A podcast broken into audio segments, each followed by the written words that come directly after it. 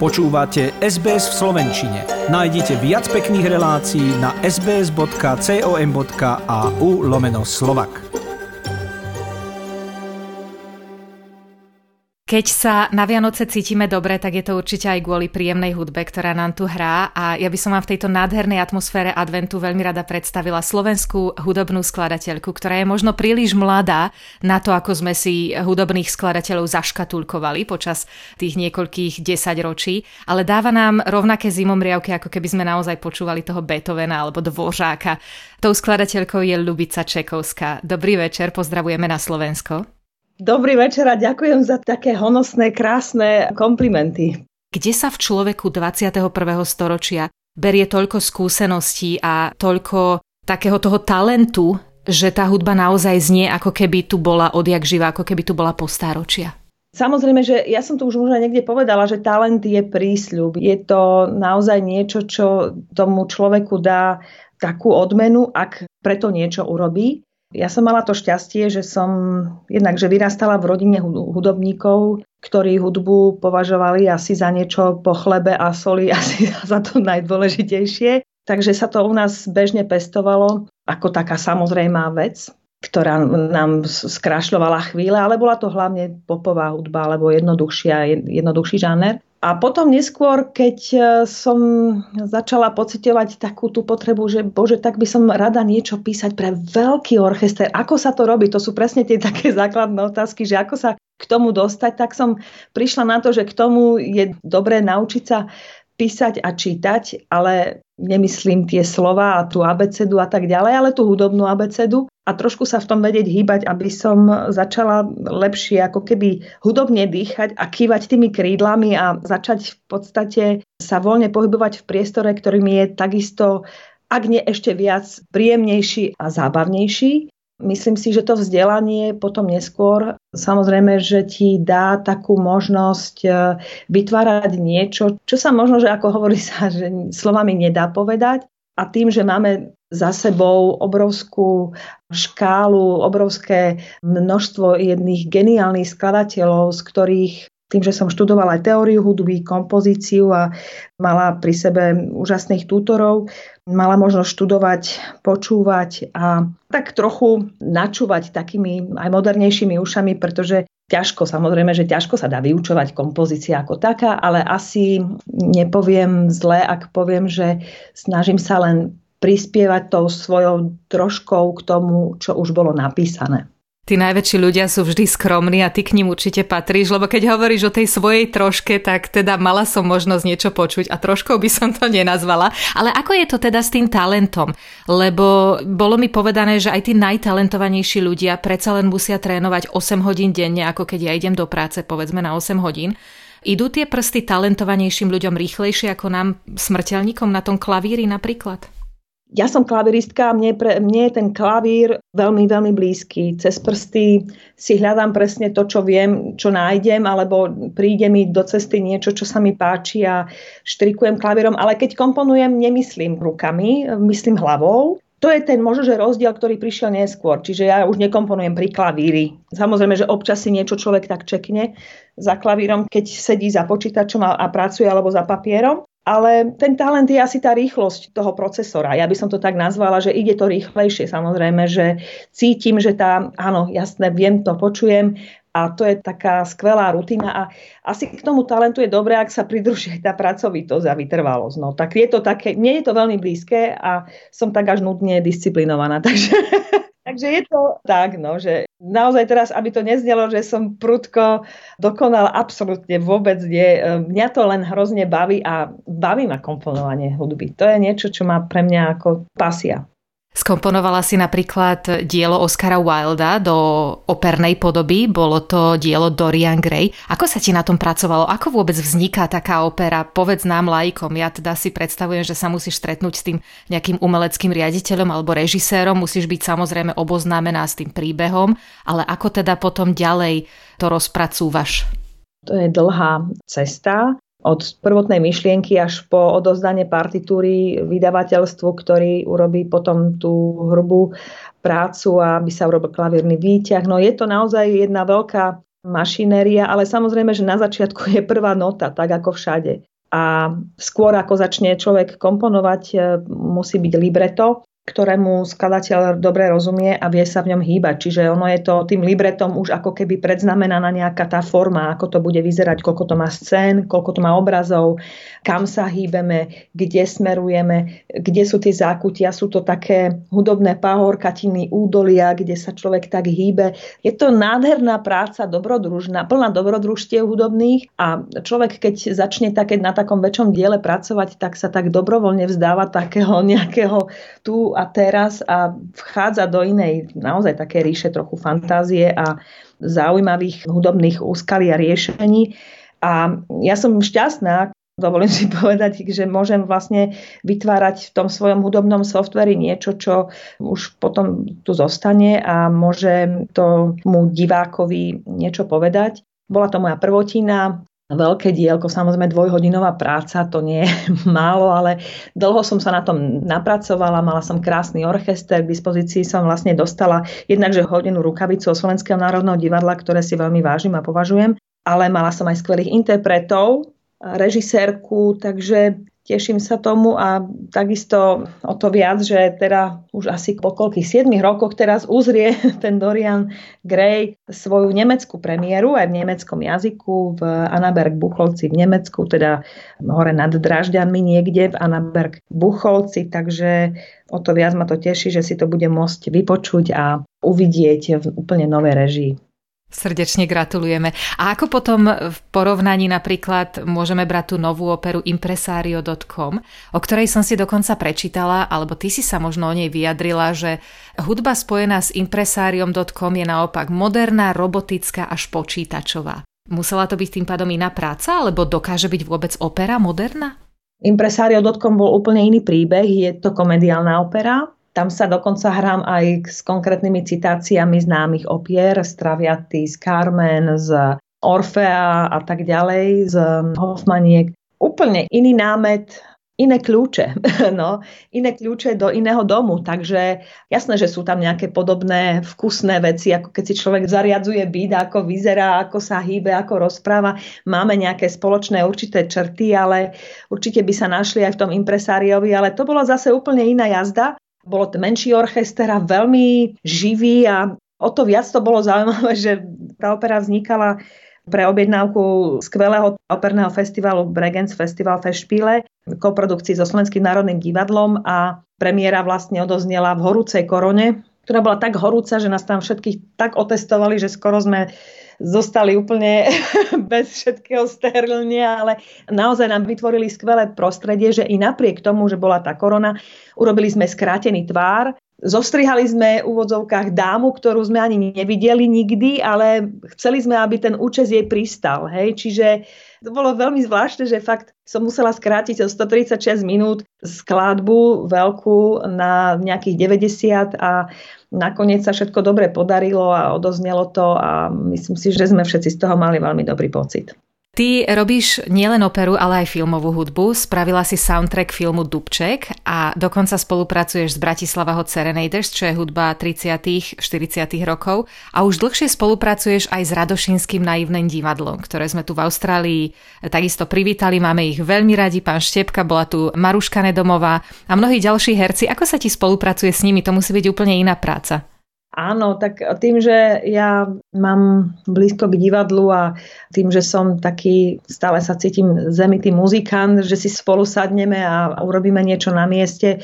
Áno, s Radošinským nájemným divadlom som začala spolupracovať v roku 2007 a tuším, kedy som naposledy pre nich robila už dávnejšie. To bolo práve predstavenie Janošík po 300 rokoch. To bolo niekedy v roku 2013 alebo 2014. Takže to boli naozaj krásne roky, kedy som s majstrom, ja to musím tak nazvať, lebo, lebo pán Štepka je absolútny unikát pre slovenské divadlo a je to niečo, čo si myslím si, že Slováci musia veľmi vážiť. Takže všetky tie jeho nádherné texty obliekať do hudby bola jedna veľká radosť. Takže toľko k Radošinskému národnému divadlu a Hot Serenaders to bola absolútne pre mňa topka asi 2-3 dní potom, ako som prišla na vysokú školu muzických umení študovať teóriu hudby A zámerne zdôrazňujem teória hudby, lebo to je niečo ako keby ste išli študovať len a len anatómiu v medicíne. Čiže niečo suchopárne, ale ja som vedela, že ja, ja si to musím takto uštedriť, takto sa vytyranizovať. A veľmi mi to prospelo v dobrom slova zmysle, pretože to, čo som si odriekala celý život, som dostala plným priehrštím za 5 rokov. Čiže vrátim sa k tomu Hocereneders. No a Hocereneders bolo to práve, že po tých troch dňoch, ako som nastúpila na školu, tak som stretla jedného môjho už teraz veľmi dobrého kamoša, priateľa Rastia Suchána, trumpetistu a vrával mi, prosím ťa, my hľadáme klaviristu do Bratislava Hocerej nedrže. Nevieš o niekom? Ja hovorím, jasné, tu som. To bolo od roku 1993 a s nimi takisto tým, že deti prišli a veľa, veľa rôznych povinností a teda veľa písania a tak ďalej, tak naďalej sme spolu vo veľmi takom blízkom vzťahu. Ďura Bartoša, to je takisto jeden človek, obrovský muzikant, obojživelník na pôde vážnej hudby, takisto jazzovej a takisto nesúci odkaz 20. 30. rokov hot dance music, ktorá je tak čarovná zanechala na mňa veľmi, veľmi hlboký dojem, ale už s nimi takto aktívne nehrávam, ale vždy, keď by bola možnosť a náhodou, že by sme si spolu mali zahrať, tak veľmi rýchlo do toho znova nasadnem. A ako si sa dostala k štipendiu od kráľovnej matky? Po tom štúdiu teórie hudby, keď som začala už študovať aj skladbu, tak profesor povedal, že treba ísť von. Treba ísť von. To bola veľmi dobrá rada, bolo to v čase, keď sme ešte boli non-EU. A tak som šla na také kurzy kompozičné a už to potom išlo nejako samo. Tam som stretla profesorov všelijakých, dokonca aj profesora Jack Buddyho, to musím spomenúť z, z Nového Zélandu, ten povedal, určite príď, príď k nám do Wellingtonu, tu by si mohla študovať tiež skladbu, ale Samozrejme, že to teraz znie veľmi tak ako samozrejme, ale nebolo to tak samozrejme celkom, ale Stretla som sa svojho vlastne budúceho profesora, ktorý povedal, aby som prišla na regulárne príjmačky, na audition, na Kráľovskú hudobnú akadémiu. Tak som prišla, urobila som príjmačky a prišlo mi od nich vyrozumenie, že ma príjmajú a dokonca ma odmenujú takým svojim štipendiom. Keďže sme boli non-EU, tak tá škola naozaj nestala málo peňazí Keďže vedeli, že som non-EU, tak vedeli, že síce mám školu už zaplatenú, ale musím aj niekde bývať. A tak mi poradili, že aby som teda požiadala štipendium International Student House, ktorý zastrešuje International Student Trust. Myslím si, že oni sú veľmi silne cítiaci, sociálne cítiaci ľudia aj v Anglicku a podporovali a podporujú aj takýchto ľudí vtedy non-EU. A vlastne teraz sme znova non-EU, takže pre nich, ale samozrejme už sme trošičku v inej situácii, ale v tých 90. rokoch to bolo inak trochu, maličko, tak mi ponúkli to štipendium a tak som mala možnosť bývať 20 metrov od školy v Regents Parku, ako hotový zázrak. Takže ja som si dva roky užívala pomerne veľmi výživne a veľmi takej, by som povedala, škole, ktorá na vás naloží skutočne veľa, ale ja vlastne z tej školy ťažím doteraz, takže som za to veľmi vďačná. A my sme vďační takisto ako poslucháči. Ty si okrem iného aj matkou dvoch detí. Ako to všetko stíhaš? Kde sa v tom všetkom nachádza tvoj rodinný život? A povedzme si, musela byť aj učiteľkou teraz v posledných dvoch rokoch. Ja to mám tak trošku v krvi, vždycky som ako dieťa mala hračky takto a som bola veľmi prísnou pani učiteľkou, takže takéto učiteľstvo maličko mám v sebe rada, ale decka sú skvelé, lebo práve deti ma naučili tej disciplíne asi také najväčšej, že jednoducho, že musím stíhať s nimi a oni stíhať so mnou, ale zase sú isté priority, ktoré nesmieme opomenúť, čiže všetko musí byť tak nejak nachystané, ale hlavne, že si nájsť ten čas, hej, jeden pre druhého. Ale myslím si, že nedá sa asi len to, čo sa nechce. A samozrejme, že niekedy sa nechce vôbec, ale s deckami to je inak. No. Tak eh, ja som schopná pre decka svoje samozrejme asi ako každý rodič milujúci urobiť to prvé aj posledné. Vlastne aj za nich som veľmi vďačná, lebo sú to asi doteraz také tie moje, ja to tak s obľubou hovorím, najobľúbenejšie kompozície.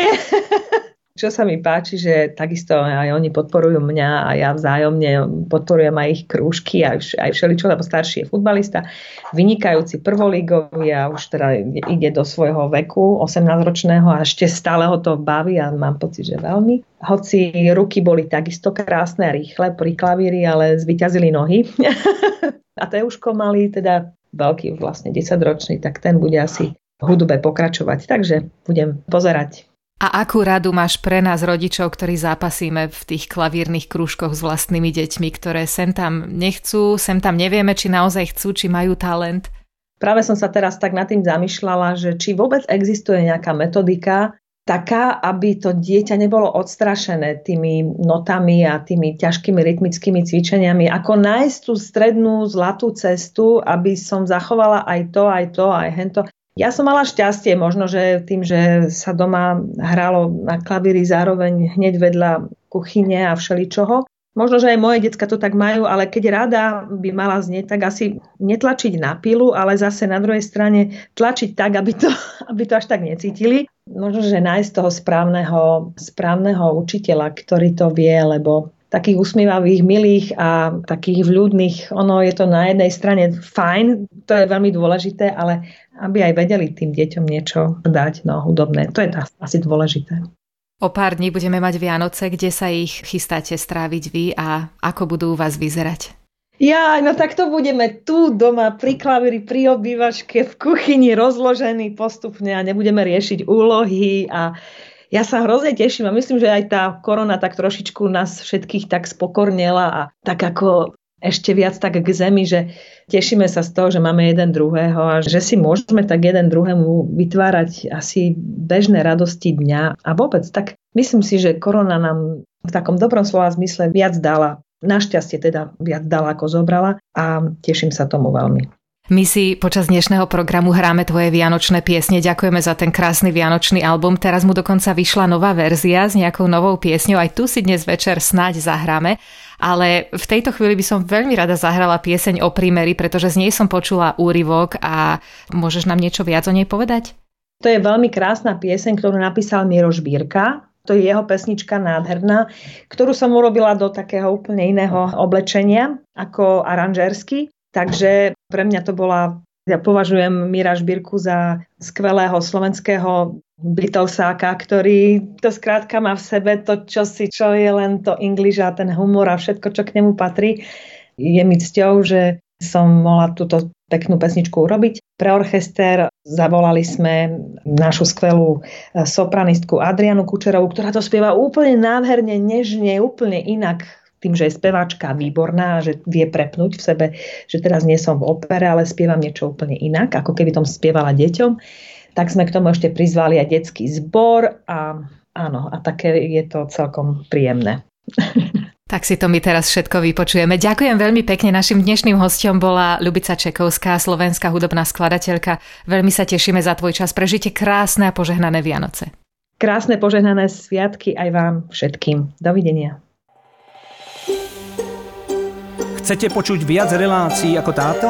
Počúvajte cez Apple Podcast, Google Podcast, Spotify alebo kdekoľvek získajte svoj podcast.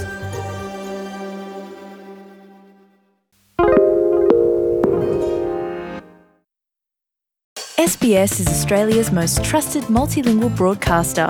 Our listeners are loyal, highly engaged, and have supported countless local businesses. We offer advertising packages for businesses of all sizes. Our experienced sales team will guide you through the process of owning a great campaign. Bring your own ad or have our production team make you something in one of our 68 languages.